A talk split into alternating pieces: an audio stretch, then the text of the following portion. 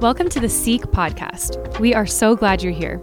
I'm Erin Falbo, your host for this season.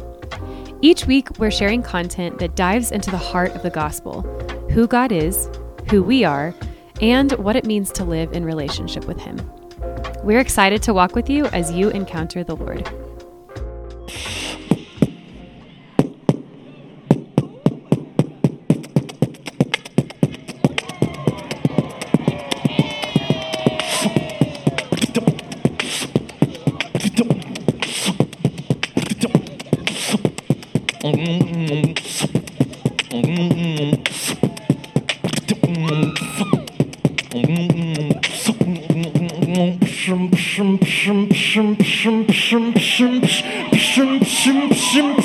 Seek 2023, make some noise! Let's go! Woo! So good to be here with y'all. So good. Quick question, any Catholics here by chance tonight? Even if you're not Catholic, you are very, very welcome. One of my earliest memories in church, I must have been 7 years old. And I was the undisputed lightweight class clown of every grade I was in. After Mass had ended, I noticed that the pulpit mic was still on. So I made sure none of the adults were watching what I was doing, but I snooped all the way up to the sanctuary. And I was like, Popped my head over, and I'm like, it's my time. Got up to the mic, and I was like,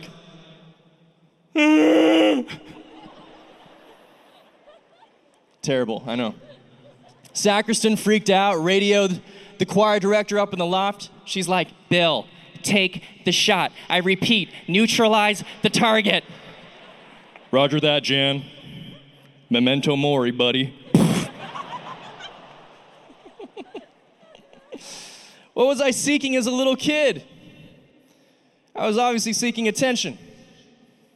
I wanted people to see me and accept me with my weirdness and all. As I grew a little bit older into my teenage years, my parents, God bless them, kept making me go to Mass every Sunday. What was I seeking there? Grow my relationship with God? Not really. I was looking for my future girlfriend. And honestly, it was a little bit difficult considering the median age was about 81. I'd open the doors of that church and be like, all the grandmas, God bless them, Janice, look, a young person. Excuse me, young man, do you want to be a priest? Ill, no, I like girls too much. I'm going to share some Catholic pickup lines with you that never worked for me, so please use them at your own risk. Because they don't work. Number one, hi, my name is Peace, can I be with you? It's okay. It's all right. Number two, would you like to pray the rosary together? Because I'd like to be your joyful mystery for the next 5 decades. It's okay. All right, this one, a lot of people can relate. I don't have a job right now and I live in my parents' basement, but I swear to you, I'm storing up treasure in heaven and my mansion there is legit. The Bible says, give drink to the thirsty and food to the hungry, so how about I take you out to Chipotle this weekend? And last but not least, this is the last-ditch effort. Girl, you must go to Latin Mass because your form is extraordinary. Yep. Needless to say, I stayed single for many years of my life. Ultimately, what was I seeking for as a teen? I wanted to know what made me unique. I wanted to love and be loved. High school continued, and I eventually got accepted to my dream school of UCLA. Out in West Side. That's right. And I worked hard for that. I was a smart kid, 4.3 weighted GPA. 1420 out of a possible 1600 SAT score. And it's not because I'm Asian, it's because I'm intelligent. Let's stop stereotyping. So what was I seeking at college? A higher education that would pave the way for a great career and a stable adult life? Sure, but my real game plan was to major in partying, though I probably minored in it. But I had enough success in the secular sense. But what was ironic is what should have been some of the most young, dumb, carefree years of my life were marked with the problem. And I had a troubled conscience. I got involved in an emotionally unhealthy and toxic relationship. Got very physical very fast. Everyone has their drug of choice, right? At that time in my life, mine happened to be porn and sex. And it's crazy because when I was pursuing these hedonistic lifestyle choices, I was seeking the good. The problem is I was missing the mark. St. Thomas Aquinas discusses this concept in great depth in his writing, the Summa, where essentially he says is that people don't choose to sin because it's just outrightly evil or morally problematic. It's because even in their sins, they perceive a good. So for instance, in hooking up with my girlfriend, I was drawn to her beauty. I wanted to express how I desire and care for her. But my body was making promises to her that my heart never made in the form of marital vows. And so ultimately, I was aiming for love, but falling short into lust. I was missing the mark. It didn't help that my friends and peers celebrated and patted me on the back for these kinds of decisions. What's ironic about that is your friends can truly make or break you. I don't know if you've discovered this in college already. You're the average of the top 5 people you hang out with, so the saying goes. Your friends can lead you into darkness, lead you into light, lead you to virtue or far away from it. So choose wisely. What exactly were the things I was seeking at that time in my life in university? I was seeking love. Seeking happiness. I was seeking freedom. Unfortunately, what I was left with instead was fleeting pleasure followed by lasting emptiness, regret, and a lack of peace. Guys, we live in a really confusing time. We live in a culture that suffers from severe cognitive distortion. On one hand, we're told there is no objective truth. And on the other hand, we're told live your truth. What's crazy about this is, that statement, there is no truth, even that statement just asserted a truth, even if it's an incorrect one. And what's just as deceptive is the viral saying, and perhaps you've seen it on your feeds as you're scrolling your social media, live your truth. I'm living my truth. There are a lot of people in this world who are trying to redefine basic reality, basic right and wrong, which ultimately makes us the author of truth. But let's be honest. Have we ever gotten it wrong before? I have. Living my truth turned out to be a lie, a beautiful letdown. And doing whatever I wanted instead of what was objectively right ultimately left me feeling more oppressed than empowered. I know of a young man who grew up in a household where his mother was very devout, his dad not so much. He was incredibly bright, but made a lot of bad decisions. He was seeking out love, but fell short into promiscuity and got his girlfriend pregnant. He was seeking the truth, but got mixed up in a cult called Manichaeanism. He was seeking the freedom to do whatever he wanted, and yet the more and more he did that, the more and more imprisoned he was. As he walked through the city one day and heard the local bishop preaching, the truth that this bishop was speaking was literally luring his heart out of the darkness and the emptiness of his lifestyle. He once prayed one of the most ironic prayers of all time. God, grant me chastity. Just not yet. Okay? As he sought greater freedom from his past through prayer, community with virtuous friendships, through the sacraments of the church, he eventually became a priest, a bishop, one of the most influential theologians of all time, and a canonized saint. His name is Saint Augustine of Hippo. Legendary. Absolutely legendary. Saint Augustine had to seek beyond his desire for pleasure. He had to find deeper meaning for himself, beyond his sins. And this ultimately led him to God. What's universally evident for each and every one of us, no matter what age or life stage we are, is that we are all seeking something. The question is, what are you seeking and why, and have you found it? Every one of us, whatever we are doing in life, from literally minute to minute, is motivated by something we are seeking. Imagine for a moment if I walked up to one of you students and proceeded to have kind of a socially awkward conversation. I'd be saying, hello, where do you go to school? I go to school here. Why do you go to school? So I can get a degree and, I don't know, get a job? Great. Why do you want to get a job? So I can make money and, move out of my parents' house? Fantastic. Why would you like to do that? I want to be, independent and, be able to provide for myself and, a family. Oh, so you want to get married. Why do you want to get married? Because I want to be happy, I guess. Okay. And then what's next after that? I guess I'll keep working and, hopefully leave a positive mark in our world. And why is that important to you? I guess because, we should leave the world a better place than, when we got here. Okay, great. And then what's next? I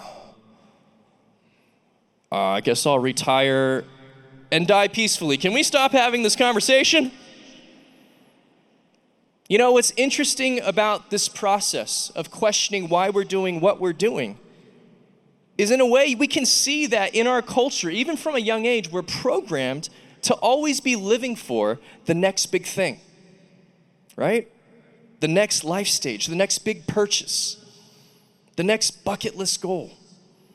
But every time we arrive at the goal, it's like trying to catch water in our hands. And we're still not satisfied. And don't even get me started about how addicted we are as a society to our smartphones. I am guilty as charged. 5, 6, 7 hours a day scrolling mindlessly. Constant entertainment, constant comparison with posts that we see of perfect bodies, perfect relationships, perfect lives, that are photoshopped and filtered, but there's clearly something wrong only with us, right? Is it surprising that skyrocketing levels of anxiety, depression, mental illness, eating disorders coincide with the advent of social media platforms? Is it such a big surprise? Is it a surprise when we're programmed to constantly FOMO around the clock, fear of missing out? So we strive and we strive and we strive. We keep trying to get more follows and more likes and more attention and get viral and become the next big thing. Everyone wants to be an influencer today, everyone and their mama. But to influence people towards what? What exactly do we want to influence them towards? To do what? To be what? If we're honest, we don't even know why we're posting what we're posting half the time. And honest to goodness, if we woke up tomorrow with 1 million followers, it wouldn't make our lives any better. It would give us more attention, but it would just heighten the uncertainty that we already experience because we're all trying to figure it out. Raise your hand if anyone here has achieved a goal and then the sober reality set in and you ask the question, what's next? Anyone ever feel that way in this arena? Thank you for your honesty. The most decorated Olympic swimmer of all time with 28 medal wins, Michael Phelps, the GOAT, the greatest of all time, recently shared in an interview, quote, "I was always hungry, and I wanted more. I wanted to push myself really to see what my max was. After every Olympics, I think I fell into a major state of depression." His pursuits, instead of fulfilling him, cost him heavily, and he shared that he teetered on the edge of nearly committing suicide. Wild. Because I thought, once again, it was supposed to be the end game. The end game that would finally fulfill him, and yet it was quite the opposite. Michael Phelps had to get help for his problem, and he realized he had to seek beyond his medals and his accomplishment to find the deeper meaning of why he was even here to begin with. Well, maybe it's money then. Let's chase the paper, right? Because that's what everyone else in our world is doing. And granted, we all need money to survive. But a lot of people equate money with happiness. A study done in 2010 by Nobel Peace Prize recipients Kahneman and Deaton found that while an annual income of $75,000 is life-changing, beyond that salary point, people were no happier with higher salaries. What? $75,000 makes you happy. You can buy what you need. You can provide. Beyond that, the happiness didn't increase. Interesting. So maybe it's fame and notoriety, because everyone wants that too. And yet we hear story after story of celebrities whose lives are falling apart. They're in and out of drug rehab. They're on their third or fourth marriage. They live fast, die young, or never really mature with age. Leonardo DiCaprio, bro, she's young enough to be your daughter. Settle down. So it becomes evident that it's not seeking the achievements, the money, the fame, the sex, the notoriety, that we are actually and truly satisfied and fulfilled. So what are we doing? What are we seeking for? Jeremiah 17 verse 9 says, "More torturous than anything is the human heart, beyond remedy. Who can understand it?" And C.S. Lewis wrote in Mere Christianity, "If we find ourselves with the desire that nothing in this world can satisfy, the most probable explanation is that we were made for another world." We have infinite desires that no finite desire could ever fulfill. Brothers and sisters, what are you seeking? What are you honest to goodness chasing in life? What is motivating you when you get out of bed every morning? What are you looking for? My great hero, St. John Paul II, he said, quote, "Man cannot live without love. He remains an incomprehensible being. His life is devoid of sense if love is not revealed to him. If he does not encounter love, he does not experience it and make it his own.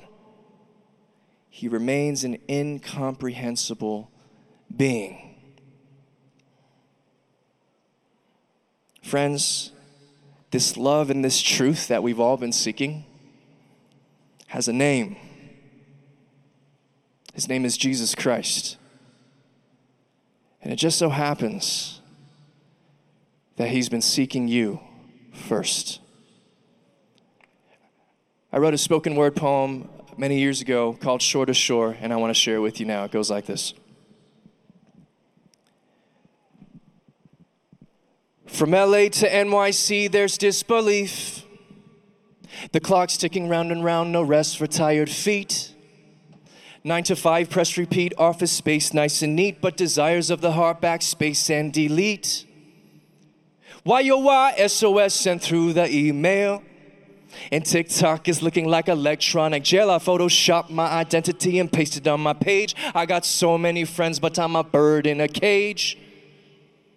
I'm not free to be me, cause I don't know who that be. I look long in the mirror, I don't know who I see. Our celebrities on TV living in reality. They got the world's attention, but they live like TMZ. Hollywood, they hardly would know what's really true and good, corrupting children's minds since the time they understood. Another soul, another dollar, walking us like dog and collar. Who will stand up and fight in this ungodly hour? There's more from shore to shore than meets the human eye. It's the pearl of great price. It's Jesus living deep inside. So wake up, tie your laces, and leave the rat races. Chin up, back straight, sunlight beaming on your faces. The grace is given to you when you take the first step. Look down from the mountain and see what you left. Cause when you hop the fence over obstacles so dense, and you mute the world's opinion and get back your common sense, and you learn how to breathe without the chronic leaves. Sober up, tip the bottle, take the needle out your sleeve. You're worth the wait for marriage in our Lord's opinion. So many don't want commitment, but they want to get some. They wait in line at the club and treat sex like a joke. And no wonder in their minds they think true love is a hoax. Leave the metropolitan mediocrity mentality. It's all fantasy until you drop to your knees. Pray the rosary beads. Let Mother Mary intercede. Help you quit the double life and be at peace in word and deed. Our Father who's in heaven, full of mercy and compassion, whose love is manifested through his son's sorrowful passion. He waits on heaven's porch for the return of prodigal sons, but sends out his spirit on search and rescue missions. Always ready to forgive, but says go and sin no more, as he wipes away our tears and picks us up from dirt floors. Always ready to forgive, but says go and sin no more, as he wipes away our tears and picks us up from dirt floors. There's more from shore to shore than meets the human eye. It's the pearl of great price. It's Jesus living deep inside. I said there's more from shore to shore than meets the human eye.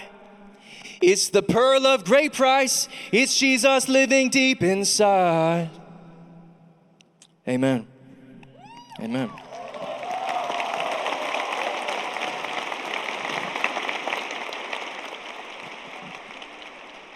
Brothers and sisters, I'm so grateful that each of you are here. You're on a journey. I promise you, you are all seeking something. And for the rest of this week, you're going to have amazing speakers, amazing opportunities to ask that question without any distraction. What in the world am I seeking and why? I leave you with the words of our Lord who said, asking you shall receive. Seek and you shall find. Knock and the door will be answered. God bless you. Love you much. Have a great rest of your week. Thanks for listening, friends. To hear more content from speakers like this, join us for Seek 24 in St. Louis, January 1st through the 5th. Visit seek.focus.org to learn more.